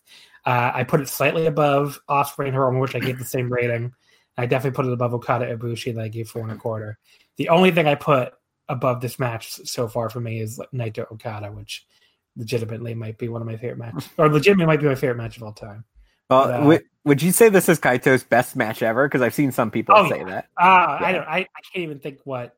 Yeah, I mean, maybe one of those Kano matches, but yeah. I, I like this better. I thought this was just amazing. I mean, he was he was really great here, and like he almost had me rooting for him at times, even though I already know I already knew who won, and I already knew, you know, I, and I love Go, but like he was just such like Kaito. Like I, I thought they he looked better here in defeat than he has in some of his victories. Like he just looked like he was basically unbeatable when he just kept getting up from all those lariats and the sleeper suplexes and everything. And you know, when by the time Go finally beats him, you're just like, okay, well, he definitely earned that title. Yeah. So, yeah, it was great. I mean, this is a, I mean, this is again a very, a very John match. You know, it has like a million lariats. Uh, it's got that fighting spirit stuff, but not too much that it's goes into goofiness. And you know, I just thought both guys were just really outstanding here. So I'm fine being the high person on it. I've seen a bunch of four and a half, so I'm not like I'm not like way higher than everybody, but uh, i am fine being the higher one on this. That's fine. Yeah, definitely my favorite type of match. That like more traditional, like puro, you know, main event style, where it's not it's theatrical, but it's not like over the top and just super heavy hitting and lots of like memorable moments. It's just like this is exactly what I want out of wrestling. just give me yeah. this. You don't need to do wacky facial expressions. You don't have to have like crazy gifts and weird shots of Ibushi looking back because Ospreay just flipped out of the Rana. Like, just give me, just have a good match. It's not that difficult. Uh, the, the the drag New Japan hour with with Skylar here. Uh, but anyway, so January fifth, the Noah reboot. Uh, this did this did again fifteen twenty eight, so almost as many fans yeah. as January fourth. For, this, for probably an almost more impressive number, honestly. Yeah, well, I mean, I I think I think a lot of people went to this before the dome because this this show was not up against the dome. Yeah. So you know, anecdotally, I did hear like this was right before the Tokyo Dome, so I did hear anecdotally like a lot of people went to the show before they went to the Tokyo Dome. so uh, yeah, I mean, it was a it completely it was like a it was a true like PWG mystery vortex show. They, they didn't do what New Japan did does at New Year's Dash and announce the card beforehand. They just had people come out. So, um, and I may stay pretty unspoiled on even the matches. I knew I knew the main event and I knew Yone and Quiet Storm were the opener, but I didn't really know much else about the card. Oh, I knew Muto showed up too. So I guess I did know a lot, but I didn't know the actual uh, like you know match orders or who was fighting who really. So let's get into it. The opener was Quiet Storm against Mohamed Yone, which Mohamed Yone won in 623 with the Muscle Buster. Uh, this was a way more fun match than you probably would think for a six minute match with Yone and Quiet Storm. Like they they worked really hard in those six minutes, and like there was an awesome spot at one point where they, they keep doing all these shoulder blocks, and like Quiet Storm just drop kicks Yone's knee out from under him, which is like why don't more wrestlers do that when they're in these and the shoulder block battles? I guess it's like not fighting spirit honorable, whatever, but that was such a great spot. I love that. Um, yeah. But yeah, I went three and a quarter on this. I thought it was good. Yeah, I really enjoyed it too, and I think this is you know, I know Quiet Storm has like a few more dates left, but this is I guess his more like de facto goodbye match in a way. So having against Yone, it was like you know it was pretty perfect. It was yeah these two these old guys who are always working openers and they sort of get like one last little place to shine and it you know it totally worked for me. Oh we didn't mention we didn't really i guess give final thoughts on the one four show as a whole. I I, ha- I can't come down the side that say that say it's better overall than the new japan one four show but i have my favorite match so hopefully that's good enough for the to not get like people people burning down my house or anything yeah, I, I think it was a very good show. I think coming out of this whole, you know, both these shows, ultimately, it wasn't like Noah lit the world on fire, but I think it was more impressive from a booking perspective and from like, hey, ooh, I'm really interested in what the future holds type of. Yeah, yeah that's the feeling that I have most of. Yeah. Um, the second match of 1 5, um, uh, Hao and Nioh beat Hajime Ohara and Kinya Okada in 356. Uh, Nioh pinning Okada. So again, talking about Ohara not really having anything to do in this regime, they get the four minute loss to uh, give the new junior team a win after they lost the night before. Um, this was fun while it lasted, though. I mean, Okada looked great throwing the Kongo guys around, and you know the corkscrew splash. Eventually, the finish was really good. And then Kongo got jumped by Nosawa and Dick Togo after the match, which was awesome. I yeah. totally, I didn't, somehow I completely avoided that spoiler that Dick Togo showed up because I was like, oh my God, it's Dick Togo. well, I, I, knew Togo was working the, you know, the junior league or whatever they call it, but um, I did not know that they were coming out after this match. So it was still a really fun surprise. And Yeah. yeah, Dick Togo probably, you know, one of my favorite wrestlers of all time. So I mean, he was really anytime he's gonna be around. And of course he can still go. So very Yeah. excited to see what he's gonna do in Noah. and like team, so they're like in Sugiura-gun, I guess, right? Yeah, I mean, I guess that's the implication. It's a little weird because, you know, how long is he going to be around for the company? Is it something? I mean, he having a big angle like this on a big show, you would think maybe they're going to keep him around a little bit. Um, but you know, he's always a guy who bounces around a lot and is never really tied down, so you can't really predict that. Uh, Michael Elgin beat Masao Inoue in eight seconds with a lariat. The, the look on Inoue's face when Elgin came out was kind of pretty funny, and we got to hear Inoue's theme song again, so that's cool. That's just all else to say about it. Yeah, once again ties into what I'm thinking is that Elgin, you know, is due for a big push push in this company and maybe even you know, maybe be involved. He directly called it out in his like interview after the match on both nights that you know he wants to be in the title mix. So I think I that's something that we're gonna to see. I, I hope they're building up to lose to go. I hope the God they're not building up for a title reign. I mean, I because the I think the thing with Go right now is that you know he's not he's already like he's not gonna make anything by beating more people. So you could have Elgin as transitional champ and then beat have Kaito beat him. I mean, they've already shown with Eddie Edwards that they're willing to do stuff like this. So I wouldn't be super surprised if that is the direction. Uh, match number four: Takashi Sugiura, Kazushi Sakuraba, and Hideki Suzuki beat Shuhei Taniguchi, Minoru Tanaka, and Hitoshi Kumano in 8:53. Hideki pinned Suzuki, or uh, Hideki pinned Kumano with the double arm suplex. Um, this was really fucking good and really fucking funny. Um, I I don't know if like people realize like from the outside, especially if they don't watch a lot of Hideki Suzuki matches. They just think he's, I guess, this dry shooter or whatever. But he is like really good at comedy wrestling.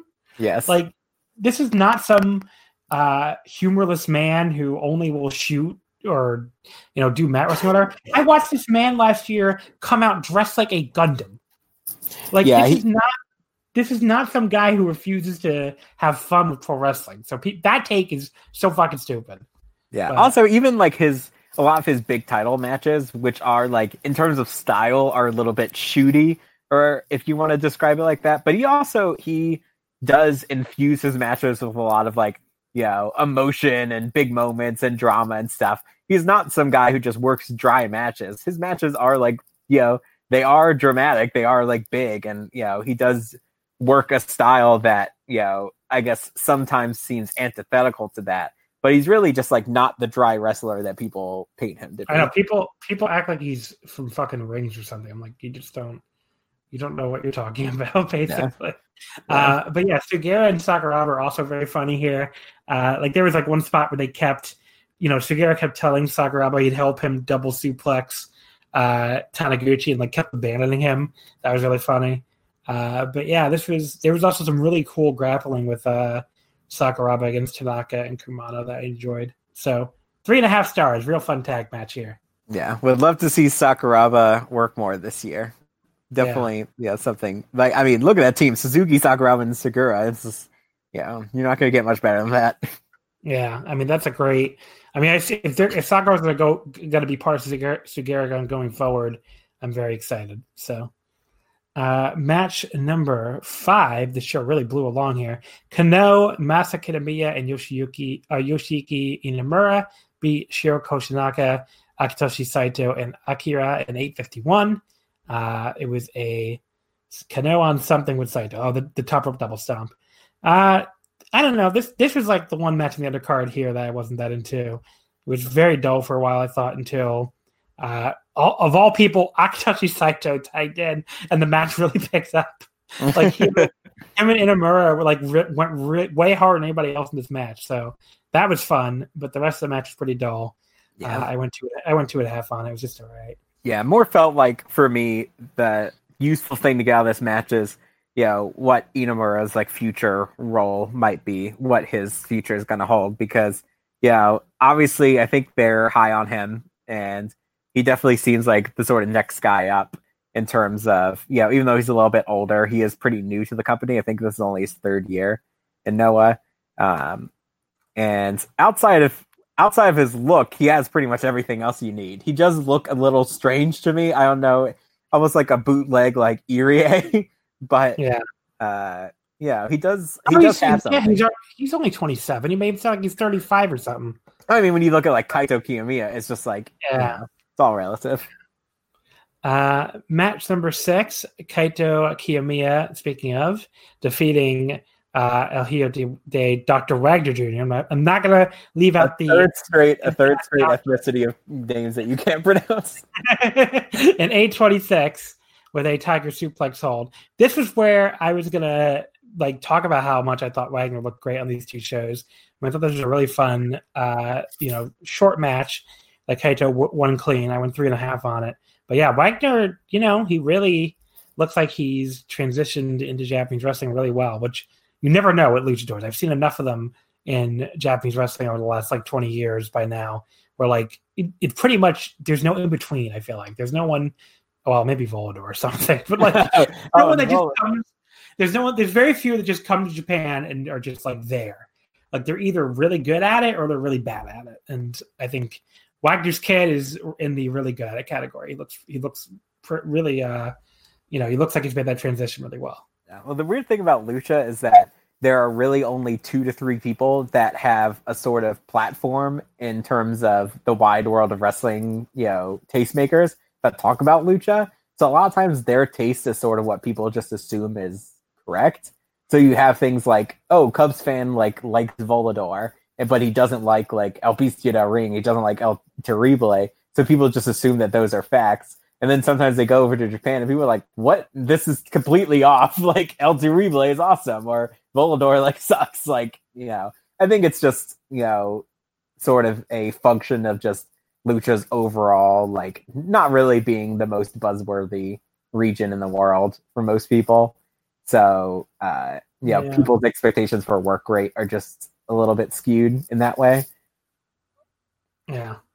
But there's a good match though. You want to say anything about the actual match? Uh, yeah, I thought it was really good, and I think having matches like this for Kaito is super smart. You know, he sort of run through most of his like main event feuds and matches, um, and he's had, of course, multiple matches with a few people like Kano, and um, yeah, I think having him be able to have more matches like this, where he's sort of working like an undercard singles match, where he can just put together a really solid match and you know be over and have cool do cool things and work on new aspects to his offense i think is really smart. And i think if noah you know continues to it, it looks like they obviously want to have more international flair. You know they have partnerships in uk and mexico now and us with yeah impacts. Like there's all they have the connections all over the place. And i think they would be smart to keep bringing in new people to have you know not only feed into their main event scene but also feed people like Kaito who just needs some fresh opponents. Uh, the semi main event, Keiji Muto teaming up with Ratels here. Daisuke Harada, Tadasuke Hayata, and Yohei. They beat Doug Williams, Yoshinari Ogawa, Kotaro Suzuki, Atsushi Kotoge, and Chris Ridgeway in 1818. Uh, Muto pinned Suzuki with a uh, with a Shining Wizard. This is when like when Tadasuke like came out and like led his team out. I was like fucking dying at him because he has like these. He has like we talked about the the fucking blonde hair. The long blonde hair looks ridiculous. He has these quote unquote cool guy sunglasses. He has a leather jacket which looks like too small for him. And he's doing like this finger gun salute as he comes out. Like he's fucking, I don't know, like he's fucking Brian or something. Yes, Tadasuke. I'm like, how can you not love this man? He's so awesome. Yes, he is the Uh. coolest wrestler of all time. I'm convinced. I'm just like, this man doesn't give a fuck. What do you think of him? He's gonna wear his too small jacket. He's gonna do his goddamn finger guns. He doesn't give a fuck. It's so great. Uh, Yeah, and I mean, yeah, fit, fitting that fitting that he's in this match with Keiji Muto he deserves to be he deserves to be the next Keiji Muto. I'm gonna this is I'm going on the record. Daisuke is the next Keiji Muto. But Muto came out and like there's like there's a sh- first of all Muto was amazingly over as you would expect, but like when they showed Muto like in the corner with Ratels, I'm just like cracking up just looking at this because it looks so like here is this legitimate legend and here's Ratels. It was just like oh my god. Uh, you could even you could say it's four legends, I guess. Yeah, exactly. This is the Ratel. this team is all legends. First of all, that's as far as I'm concerned, that's what it is. Because yeah, Uh, I was- in his I- eyes, you can look into his like- eyes and he just sees Tadasuke. He's just like he's he's not the next one. Yo, I was like crying with laughter just watching them in the corner. Yeah. I was like, Mike, this is so great. yeah. But uh but yeah, Yeah. the match match was fine. I don't know. Yeah, yeah, the match the match is fine, but I mean, just the the thought of Keiji Muto just looking at Tadasuke and being like, you know, fuck Sonata. Like I have a new the new protege. Like this guy is gonna be the biggest star in Japan. That just warms my soul. This is all headcanon, but I really do. This is what I believe deep down. There's the, the best moment in the match, which I did think went way too long, 18 minutes. They should have cut some in from this.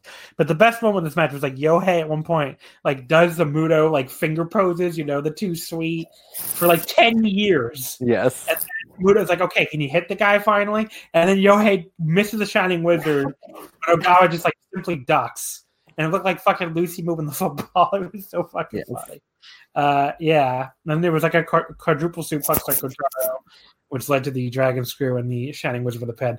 I only went three stars. It was all right, but uh, you know, pretty decent. had a good time with it, but Yeah, it reminded me of like a, a house show main event type tag where you're just going to make everyone happy. People are going to cheer for the big spots. It's like it totally served its purpose in terms of yeah this type of show, what it's going to do. the main event for the GHC tag team titles, uh, Naomichi Marufuji and Masaaki Mochizuki defeating AXIZ Go Shiozaki and Katsuhiko, Katsuhiko Nakajima in 24-58 and inside cradle by Mochizuki on Nakajima. So AXIZ, the 2019 Wrestling Omakase Tag Team of the Year. I'm sure that made you happy. You're Scott. welcome. And you were like, are you one of the last voters? There was like so- there was like one last vote that put them over the top. It might have been you. Yeah, I voted the number one, and I know that you said at the time that I voted that they were losing to the Lucha Brothers, I think, or some terrible Yeah. team. They beat the Lucha Brothers by like three points in the end. I think. Jesus Christ! No, like, first of all, the, the people that you invite on here, I mean, you do, you got to curate a little bit. You can't be having Sean Cedar on here. What is you know? Sean Cedar talking about about Ring of Honor and some who? Come on. Look, look, look. If you're going to ask someone to come on and talk about Ring of Honor, I mean, Sean Cedar is pretty much it at this point. Yeah, Who else is yeah, going to talk? who- who- And uh, he- there, and I some he- people who I have problems with. Uh, Lawson comedy, that guy. Uh, s- Sean- uh, Kelly Sean Cedar- I want to. I want to. Uh, first of all, Kelly was great. I went to Japan with that man. Don't Well, be. Don't be. know, mean. You know, tell them to vote Sean- better in the awards because there's there's be- there's more important things than being a nice and kind person and a genuine like nice soul. Like you got to also vote correctly in wrestling awards. That's the most important thing in life. I want to. I want to. Uh, uh, you know, make, make make sure that I'm making clear that we are kidding. And Sean, I'm kidding. This this I'm officially kidding. does represent the I'm- opinions of the Voices of Wrestling Corporation. I'm kidding. And Sean is a very nice man who I consider to be a close friend. I'm sure he'll be back on Omakase any day now. I've Uh, been on an episode with him. Uh, Have you really? Yeah, and he follows me on Twitter. So Yeah. it's okay. We're all good. It's not like it's not like me and like Aaron Bentley or something where we might fight at some point. Like like yeah, we, say- me and Sean Cedar, we're good. We're we'll be all right. yeah, Sean. Sean probably did both with Legion Brothers, but I mean, it's fine. You know Uh, what? Joe Lanza loves me now, so all things are possible. Joe He- Lanza does. He I gets don't on he Discord every day, and he's just like, man, I can't wait to see what this guy. does." He's just he rolls Uh, out of bed. He's just like, man, I'm so excited. He loves. He's like, I can't wait to see Arms of Sleep. Yes. a a great fun, a great fun time. He definitely, uh, yeah, definitely enjoys it. Yeah, how can Oh, you you- not you things from this? Just like at Joe Lanza, it's like Will Ospreay is the worst wrestler on earth. He's one thousand times worse than Gunso or some shit like that. Ninety percent of what I post. I mean, Joe. Joe at least is aware that you're trolling him, whereas like there are some people that get trolled on that Discord that have no idea they're being trolled, and it's like it's really something. But uh shout out to the Voice of Wrestling Discord. There's a link in the description if you want to come join in on the fun. Uh, but yeah. By the way, you should have dropped the five dollars for that Patreon. Uh, not that they gave me a cut of this, but it, it was worth it for that Evolve game. That was that was something. The Evolve Pro Wrestling content. Yeah, so I don't know what what uh, position in my life I will be in where I'm going to be like, man, I just really got to give money to the Voices of Wrestling Patreon. no offense, but it's just not something that I see as part of my future goals. Um, but look, but, that that that Evolve game was worth the five dollars. I have to say that was really funny. So yeah. they got a you got your five dollars worth of that. Uh, but yeah, I don't know what the oh, we're talking about the main event, I guess. Uh, yes, AXIZ won the uh, tag team of the year, which I'm sure was like the one result. Did you even look at the results, guy? I don't even know. Uh, no, I did not. I I, I was I, I, was pretty good about um, you know, not looking at everything ahead of time and stuff, but um, I so I, I did come in surprised. I actually think almost like working backwards in this match, like the oh, finish. No, no, no, I meant I meant the Omakase award. Oh, the Omakase roll. I mean, I listened to it and then I would fast forward when everyone started talking about stuff I thought was dumb. Um, so it only took me like 20 minutes to listen to it. Um, oh, wow. But I also, was, published, I also, published, the full results on the website, so you could, uh, you, you, could have saved me a lot of time. And I could just yeah. do it and then like quote tweets like, "Imagine thinking this," and yeah, uh, yeah then I, I would. I will be honest. The only the only result that made me kind of mad was Ospreay for us for the year. I knew he was going to win Most Outstanding, but I was like actually angry at the end when we calculated it, and he won rest of the year too. I was like, "Fuck off, really?" Or you but, should just uh, fix it. I mean, how are they going to know? Look, look, look. I am an honest person. Okay, no one will ever be able to accuse me of fixing these awards when Will Ospreay, a man who is like my 20th favorite wrestler at best in New Japan Pro Wrestling, won Wrestler of the Year and Most Outstanding and Match of the Year. Well, next so, year, just give me access to the votes and I will help you calculate. And as a result, for some reason, like, you know, Masao Inoue will win Wrestler of the Year. Well, people thought I fucking fixed it last year when Takeda won. But I'm like, no, that was completely legitimate. Masashi yes. Takeda and justified and correct. so, like, what do you want me to tell you? I can't, I because people were asking me about that at the end. They're like, Takeda won, and I was like, yes. I don't yeah. know. Because you're, you're catering these New Japan fans now. That, that's the problem. You have you have these crazy people on your podcast. Uh, I have like the same exact guest. I don't know what you're talking. There was like five people who didn't who like weren't on the show. Too much, uh, too many Mongo ebooks and stuff. People like that. That you know, other people that I'm going to call out one by one. Okay, Mongo's a very nice man as well. Not, I mean, he's very he, good. You know he created Big Trump fundraiser and like the and, why, why am I so violent? So those are singular works of art that will stand the test of time. So that alone, yeah, yeah all right in my book. And then everybody gets so goes so crazy about the New York 64. ah, it's good times on Twitter. But yes, the main event here, which we haven't even talked about at all. Uh, this was really good. I thought this was awesome. Um, you know, Mochi. First of all, Mochizuki showing up here in a big spot is like first of all, like proof that Nosawa is definitely booking this if people still doubt yes. it. It's like Mochizuki was like Tokyo heavyweight champion or Tokyo world champion, whatever the fuck that belt was for like a million years. So Nosawa loves him some Mochizuki. So yeah, when he showed up here, I was like, oh well, that definitely is Nosawa booking. Um, but yeah, I mean, he's that that also shows like why he's such a great choice to be Booker because he's doing a great job at like the basic stuff, and he has this fucking Rolodex of like apparently everyone in Japanese wrestling. I mean, yeah. has Keiji Muto in the semi main. Yeah. And he's got uh, you know, Sakuraba on the show and like yeah. Dick Togo and Mochizuki. I mean, that, that's some great guest stars. So. Yeah, it's such a great blend right now of like these like younger, up and coming guys, plus you're bringing in all these international guys, you know, plus you have like all these Japanese legends that can still go and it's just like such a celebration of just like all of wrestling throughout Japan. It's like, man, this is the greatest, like, you know, it's like one of my favorite booking jobs right now in terms of just like lots of stuff makes sense. There's lots of fresh feuds, like just the roster that they have right now is just so great. So I mean, look, very... uh, he's he's in the question, I guess, instead of out of the question. But uh, it, did he steal a taxi? Did he steal a taxi? Uh, This is maybe that- before what- my time. Did I feel like he did? I feel like he's the one who stole the taxi. Let's let's double check. Nosawa, wrong No, guy. I like him even more now. Yeah. Yeah, he definitely did steal a taxi. February 20th, 2011, Nosawa was arrested on charges of stealing a taxi and Hell driving yeah. it without a, without having a driving license. He didn't have a license to drive. What are you told us? Uh, did Did you know that he?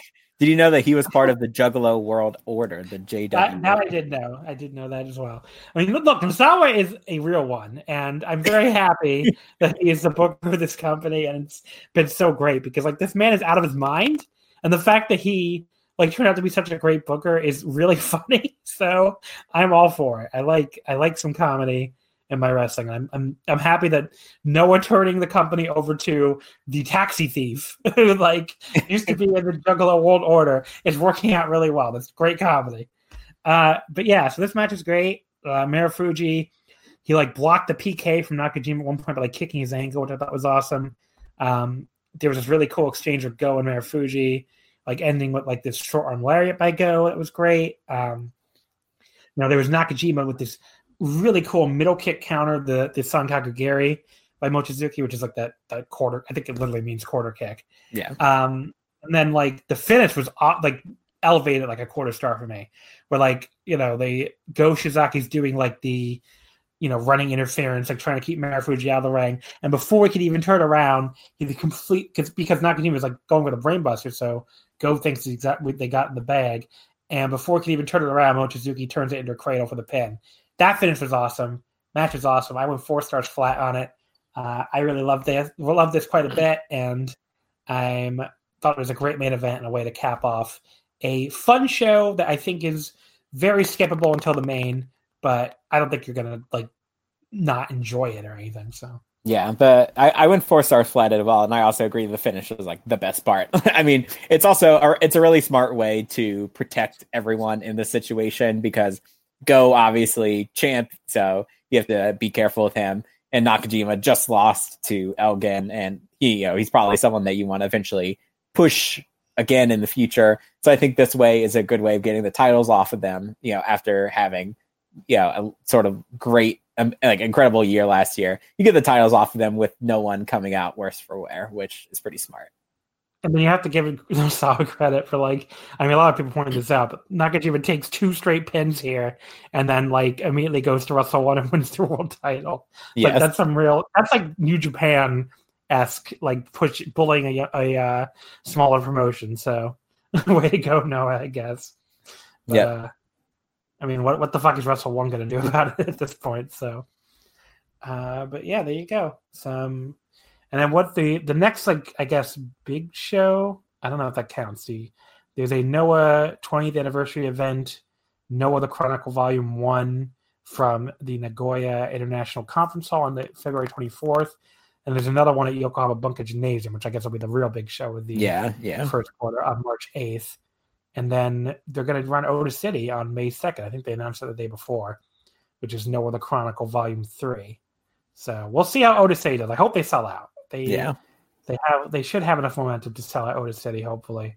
So we'll see. Yeah, very overboard gym, as people call it.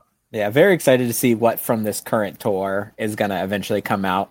You know, what will make tape if it does. Cause yeah, a lot of times with the block tournaments, they will at least upload, you know, even clipped versions of a lot of stuff. Cause I know Minoru Tanaka versus Chris Ridgeway already happened, which sounds really cool. Um, you know, Ogawa versus Junta Miyawaki already happened. Daisuke Harada and Minoru Tanaka already happened. So there's some cool stuff that I really want to check out. You know, if it does see the light of day. Uh, and that there you go. That's Noah. Let's get into some questions here. We did get a few, so I should have been pulling those up, and I wasn't. But this is where you kill some airtime. Well, I'll fill or how you- I'll fill terms. So I had a list of topics. So Death Stranding was the best game of the year. That was really Uh, good. I did say I was going to talk about that. Um, what was I going to say? Oh yeah, someone I, I was going to talk about All Star by Smash Mouth because I was listening to it again recently, and it has a very prescient like global warming vert part in like the second verse. But I also saw someone make a joke about it on Twitter today, so maybe I'm just late to the party. All right, well, I got, I have the questions up now. Okay. So. Well, you, you you stopped me before I got to the Sopranos coma episodes. Yeah. So Uh, Thomas Fishback at Wrestling Ratings. Would Noah run Sumo Hall again? Uh, I guess he's saying like just would they do it? I, I, I don't see why not. They did really well this year or this Yeah. past year. yeah, I, I think they definitely will. Um, it's just a matter of yeah. I guess the second part of his question too is what they would they run on top. Uh, yeah, he's probably a little bit tougher. Yeah. I, I would do. Hmm, it's a good question. Maybe maybe you could do. Could you do like the Go versus Nakajima showdown? AXIZ explodes. Yeah, I mean, you, you could probably do that. I was thinking, you know, you might want to do Nakajima if you do want to give him like a, you know, his quote unquote big title run. Um, you know, that's not a good bad way to do it. I mean, I don't think they would put, like I said, I am pretty bullish on them including Elgin in the title picture sooner rather than later. I don't think that would be a place where he would headline, but Yeah. you do have to consider that's like Elgin was like an IC champ in New Japan. Like he is like probably does have a really strong name recognition among a lot of Japanese fans and probably is viewed somewhat as like a prestigious star. So that is something that, you know, maybe there's a little bit of disconnect between like us and what Noah might think. Yeah. Uh, he also said, "Who wins the Hideki Kenoh feud?" I mean, you have to think Kenoh is sort of downcycled right now, and Hideki could always, you know, he could be brought in multiple times. You could bring him in. I think Hideki wins, and then maybe Yeah. we'll get something else to do after, and you know, maybe get some sort of title shot down the line, something like that. I mean, you could always go back with him and go since Exactly. Yeah. Uh, Brian at Liger X Bomb, what do you think is next for Kaito Kiyomiya? We kind of talked a little bit about this. Probably like, oh, just keep him away from the title for the year and let him like build himself back up a little bit, and then maybe give him like a big signature title win. Even do it again on January fourth, maybe. Yeah, I mean he's he's a made guy at this point, so I think all you have to do right now is just keep him in the mid card, keep him winning singles matches, and you know maybe involve him in the tag scene again. Like, I I think he is in a pretty good place where you don't have to put the title back on him until next year. So why not just burn through some other you know unique feuds and matches and see what else you can run on top and see who else you can build up so that you know when Kaito's next reign is coming along, you have some fresh matches for him. Um, at Dakota Ibushi, which is a great name, I always say that because the guy really does live in like one of these Dakotas, I think. If there really is an all-star Olympic Puro show in the Tokyo Dome, what would be your card? I think you have to always keep in mind you got to look back at these things. It's going to be like a fucking eight-man tag or something. And Yeah. like you're not going to get Okada versus Kaito Kiyomiya or whatever. So I would just do the, I would do like the three aces team, right? I mean that makes sense. Like Okada, um, you know, um, and Kiyomiya and uh, you know, Kento. Kento. I don't know why I'm suddenly blanking on Kento Miyahara's name. Well, too Yeah, much I New would- Japan filling your brain right now. I can't remember the greatest wrestler in the world. I do those three, and then like just match them up. Like I don't know. Well, you don't need someone to take a fall is the problem, but like you could do like you'd have to put like fucking Yoshi Tatsu on the other team, and then like maybe like Naito and uh I don't know Kenoh or something. So something like that probably. Yeah, I mean, I I think there I would almost want more some of like the more weirder matches. The match I don't know why this like struck out to me. This was not not be like a main event. But I was like, man, I really want like Ratel's versus like the Suzuki Gun Juniors. Like that would that would rule so much. Oh, like if you do like uh like Daisuke Harada, to Tadasuke, and Yohei Hayata against like you know Desperado Kanemaru, um, fucking DOUKI Yes. there, and like, Like- I don't even I don't even know who the fourth would be. Put Just Taichi back in. Yeah, yeah, why yeah, not? yeah. Yeah, that would be awesome. Yeah, th- I don't know why that popped in my head. I was like, that's the match. Like I was almost mad that it wasn't real when I thought about Yeah, it. I mean that would be great. Um, but yeah, and like do I don't know, um, like you could do like Jake Lee and um, you know Nomura and someone just joined them, didn't they? Like Abe. Oh yeah, yeah, so yeah. like yeah, so like and I think someone else did too. God, who the fuck else just joined today? They were going crazy about it in the Slack before. Oh, I'm no, this makes it the best. feud. Let me let me see. Hold on. Let me see if I can find it because I know it was somebody really. Oh, it was uh Ayano Yoshida. oh, that's cool. too. Yeah. It's like, dude, those four against like fucking, I don't know. Uh, you could either do Sugiura-gun or actually maybe against Kongo would be better. But Oh, that'd be yeah, I mean, cool. I think those are the kind of matches you're going to get. Basically, you're going to Yeah. get like a lot of like you're you're always going to need a, a fall guy. It's going to be a lot of tags, but it'll be a really fun show. I mean, Yeah, those are the types of matches that like I feel more attached to nowadays. Though, because you do have to like a lot of times it is like carefully booked, and you do get like all these cool matchups within the match. It's just like with the Liger retirement match, where a lot of people were complaining that it wasn't some super high profile thing. It's like this is Japanese wrestling, like this type of match. This is exactly what you should want. Yeah. I mean, like, I think what you're talking, like, what people are, um, you know, I think what people really don't get, I guess, when it comes to these shows, you're not going to get like these singles dream matches, but I think they these shows end up always being really fun. Like that, the one about the the one for the the, the all together one for the the uh, For it was like for the relief, yeah. For, Yeah, that was like that's one of the greatest shows, not one of the greatest shows ever, but like one of my favorite shows ever. You know, yeah. So, and the um, atmosphere is always really cool because it's like all yeah. the different fans of the different promotions. Yeah. So I hope it happens. I hope they. I mean, the Olympics is a great excuse to do it, and I hope they do it. So I hope we get a whole bunch of like really cool multi-man tags. Um, Travis Zick says this is the best Noah has been in a while, right? I don't know. You can answer that question better than me. I mean, yes, I, I would say if you're talking about like in general Nosawa's reign, sort of as you know, Booker of Noah, I think um I think I've enjoyed it a lot. Basically post Suzuki Gun like leaving. I've enjoyed it pretty much the entire time. Um, but I think now they have like the, you know, they have the biggest roster to like leverage different matchups. It seems like there's lots of people are over. They're doing really good from a business perspective. And you know, last year they were my number one company in the world. So I can't say that it's like this is the best they're ever going to be because it's like how do you argue better than number one um, for me? But I do think that this year they do have they have an opportunity to be even better, which is yeah the most important thing. Okay, so we got a couple questions on the um, on the Voice of Wrestling Discord before we wrap it up here. Brett says, "One, what is the ceiling for Inamura and Okada in Noah?" I mean, I, I think Okada is probably I, I I don't see him as like as much of like a future star type per se. I mean, obviously it's so hard to project out right now what people's like career is going to be like in 10 years.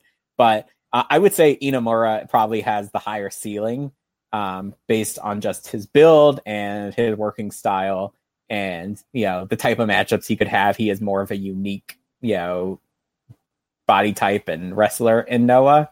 Uh, and like I said earlier, the only thing that would keep me is he does look a little strange. or yeah, it's like Keisuke Ishii. Like he just was blessed with some sort of weird face. That's just like, yeah, Yeah. I'm not sure if this is a top guy face. Yeah, his other question was just fuck Jimmy Lloyd for some reason. So Uh, okay. I think because in the Discord, like I will talk up Jimmy Lloyd, and people act like he is what's wrong with like this is what's wrong with the Indies in the U.S. because he's a death match guy and he's fat.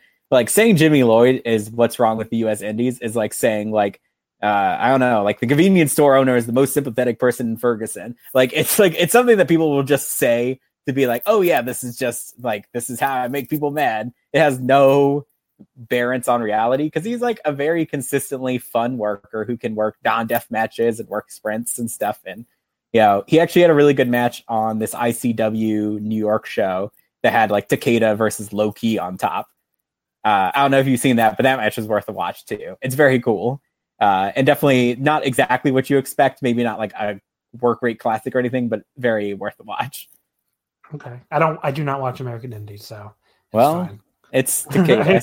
I mean, Takeda I should- versus Loki. Come on. yeah, I should watch that. I guess You know it sounds good, and Uh, it's like no, it's no ropes. It's like chains instead of ropes. I have a I have a schedule of watching Okada Naito like every day, so that's Yeah. it's hard to Yep. fit in time.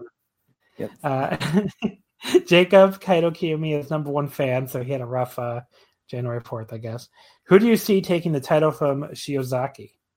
I think we said it could be fucking Elgin, which would suck. I, I, Uh, yeah, I'm going on record. I do think it's gonna be Elgin, and I, yeah, I, I'm sorry to report this. Like, I regret to inform you, but like, you know, you can go back and do Elgin Nakajima again. Like there, Elgin does open up a lot of possibilities. And if you're talking about we've just had this big Kaito reign and he like ran a few matches into the ground a little bit, and you're looking to like really diversify the main event scene, like I see the logic. It's not for me, but I completely see like why they would do that. And then And- MC. Oh, sorry, you can still go. Uh, I, I- I just I don't see there's not that many possibilities in terms of who you want to be a top guy unless you're really gonna re. I mean, Go is already a rerun of you know Yeah. other people. So We could do the big Kenoh reign finally, but I don't know. Uh, MC then said, "Who is the next GHC heavyweight champion that hasn't won the title prior?" So they won it for the first time. I think we just said Elgin, unfortunately. yeah, I don't know who else I would even consider. I mean, maybe if you're that's what that that was the other person that I considered because I you know I do think that the way he's treating the company seems like he's like an important piece, and it does seem like it would make sense for him to he would at least be in a title match or two. So I feel like that's you know you already get pretty close. Yeah.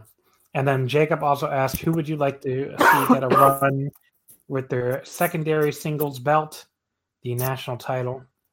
Which you couldn't remember the name of, but it's okay, Jacob. Uh, I don't really know. I mean, it's it's hard to tell what this belt's supposed to be so far because it's so. I mean, it's only been one champion. I assume it's supposed to be like the IWGP Intercontinental, where it's like a, a belt for top stars that aren't currently in the heavyweight scene. Um, so I mean, you could really give it to a lot of different people, but I wouldn't mind seeing Kenoh get a run with it. I guess if he's not going to have the heavyweight title for a long time. Yeah, I was thinking Masa Kitamiya maybe, but also, um, you know, this is another place where you might Be, what if you slot in Hideki here Yeah, and could. it becomes like he gets to work all these cool matches like second from the top, and he can like definitely main event a lot of shows based on Yeah. that. So that would be There's a cool. lot of I possi- would see There's a lot of possibilities there. Yeah. So. Yeah. All right, so we can wrap this one up, Skylar. Uh, thank you for coming on. Why don't you give me plug your Twitter before you deactivate again? Uh, yeah, so my Twitter is at twitter.com with two W's, T W W I T T R E R D O T E C O M. Um, I do deactivate every once in a while just because, like I said, grow anxieties about the uh, you know the global west and the idea that we're just destroying everything in our path and war with Iran, and that the only way forward seems to be uh, violent communist res- revolution, uh, which you know we'll see how that goes. Um, so you know, luckily the only thing keeping me warm at night is pro wrestling Noah. Um, so yeah, that it keeps keeps the demons at bay for just another night. Um, Skylar, Skylar's saying he he will return to talk Noah again. I guess. yes, I will be back, um, and I will continue with my topics I did not get to today. I did not get to 100 Gecs. Um, and did not get to the Sopranos coma episodes or fake boxing. So those Yeah. will be The, oh my god, the fucking fake boxing. Fuck the guy. Look, people keep fucking saying like you can you're not allowed to judge these spots unless you watch the matches. Which, by the way, I'm not watching anything for NXT UK, so fuck off with that. But I watched the the Devlin Starr. I watched the Devlin Starr match. It doesn't work any better than that. They look like two fucking idiots. Yeah, it's It's like, like, oh, literally, it's literally like the emotional climax of the match, and you're like, well, you can't just judge it based on the most important moment in the match. It's like, yeah, I can't. It's like, well, look, they're, they're like fucking. Haul- it's like, oh, they're just hauling off wildly. I'm like, they don't. I've seen real life fights before. I, I really been in that many, but I've seen them, and, and I've gone. I used to go to casinos a lot. Wait, how many fights have you been in? Because you said I've not never that many. no, no, no. I've never been in a fight.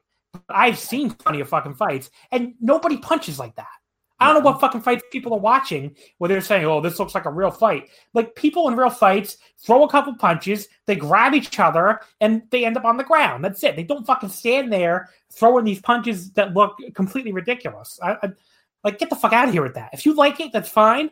But saying it looks like a, a real fight is like that is crazy. It does not look anything like a real Yeah, fight. that is truly insane. Yeah, I mean, like that's not like anything. I mean, like, oh, it's not supposed to. Be, they're not trained boxers. I'm like, they just they don't look like trained boxers. They don't look like uh people in a real fucking fist fight.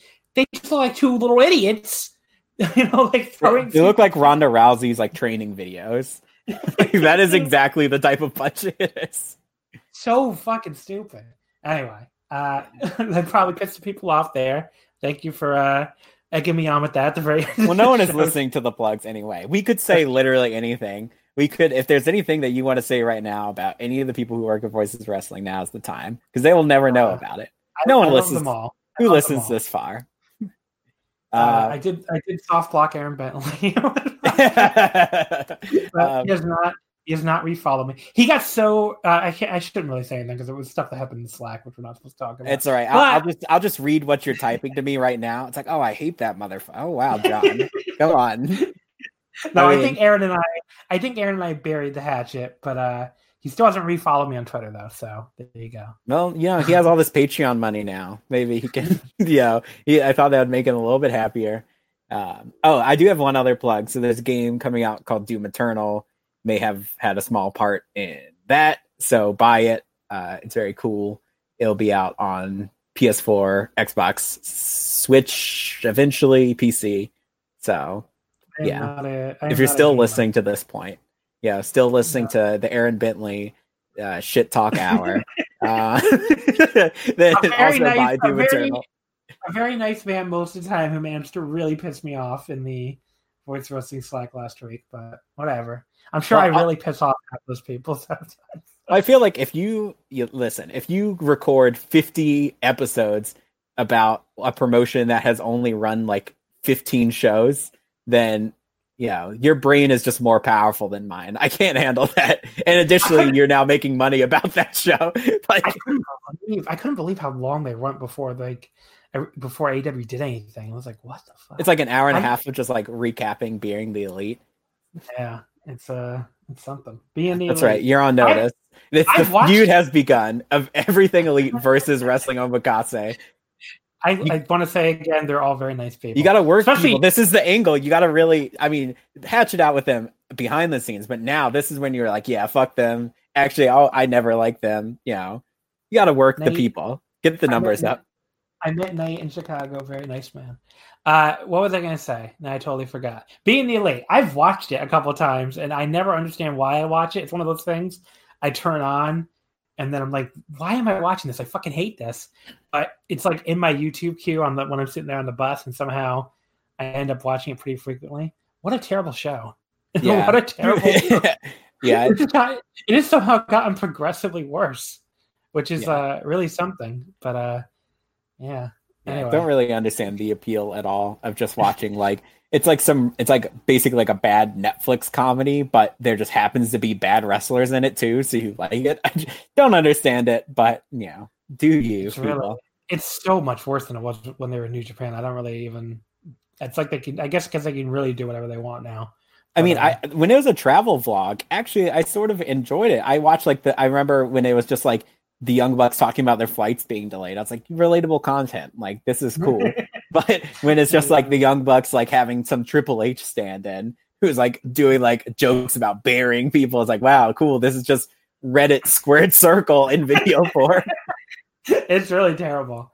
Uh, I don't even remember what the fuck was on.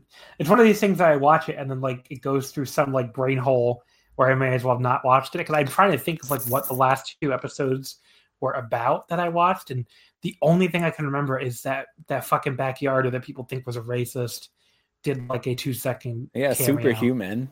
Yeah.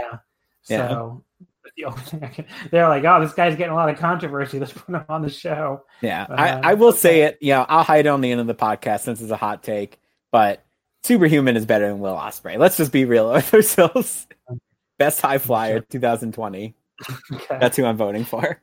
Okay. Uh, we don't have that in the Omakase Awards, so go. You have to vote for it in the Observer Awards. Oh, my Omakase awards that I'm gonna fix. Okay.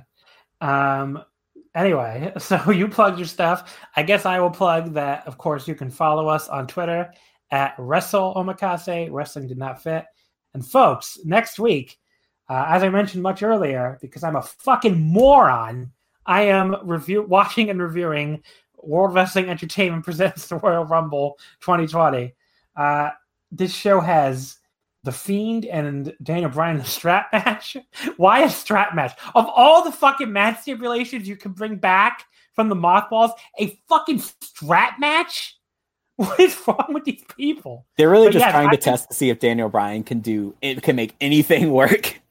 I guess. My God. Uh, yeah, so I'm really not excited to watch that at all. Uh, I mean, the Rumble matches are always like a baseline level of fun, even when they're terrible. So I guess that's fine. But yeah, uh, me and uh, Jack Beckman from Voice of Wrestling. He's the only one who was dumb enough to agree because I have Nicole and I are leaving on a vacation the next day on Monday, like a little mini vacation for her birthday. So I have to record it like the moment the Royal Rumble ends.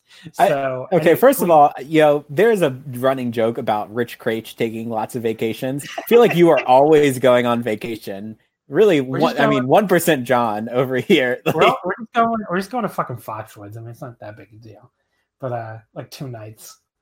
It's whatever.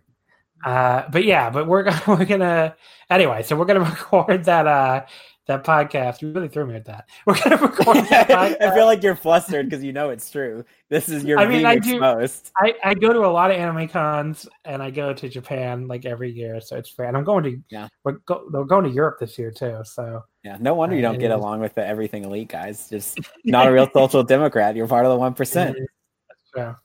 Uh, but yeah, so saying Jack and I are going to review the Royal Rumble, which fucking looks terrible as far as Bayley versus Lacey Evans. That's a real match, apparently. Uh, Roman Reigns versus King Corbin, which I can't believe they've been feuding since like September. Feels like they've been feuding my entire life. it's so bad. But yes, we're gonna watch Roman Reigns King Corbin. Uh, and yeah, so we're gonna review that. We're also gonna review the DDT Sweet Dreams Korakuen, which is on the same day, the 26th. So hopefully that will be fun at least and uh fun to talk about. Masato Tanaka going for the KOD title will be that'll be cool, I guess. So tune in next week. Wrestling Omakase. Until then, folks, um, please don't leave me another one star review about MJF. Thank you for listening and we'll see you next time. BetMGM has an unreal deal for sports fans in Virginia. Turn $5 into $150 instantly when you place your first wager at BetMGM. Simply download the BetMGM app and sign up using code Champion150. Then place a $5 wager on any sport. You'll receive $150 in bonus bets, regardless of your wager's outcome. And if you think the fun stops there, the King of Sportsbooks has plenty of surprises in store. Check out daily promotions same game parlays, live bets, and so much more. Download the app in Virginia today and get $150 in bonus bets instantly from your first wager only at BetMGM. BetMGM and GameSense remind you to play responsibly. See BetMGM.com for terms. 21 plus only, Virginia only. New customer offer. Subject to eligibility requirements. Rewards are non withdrawable bonus bets that expire in seven days. Please gamble responsibly. Gambling problem? Call 1 800 Gambler. Promotional offer not available in Washington, D.C.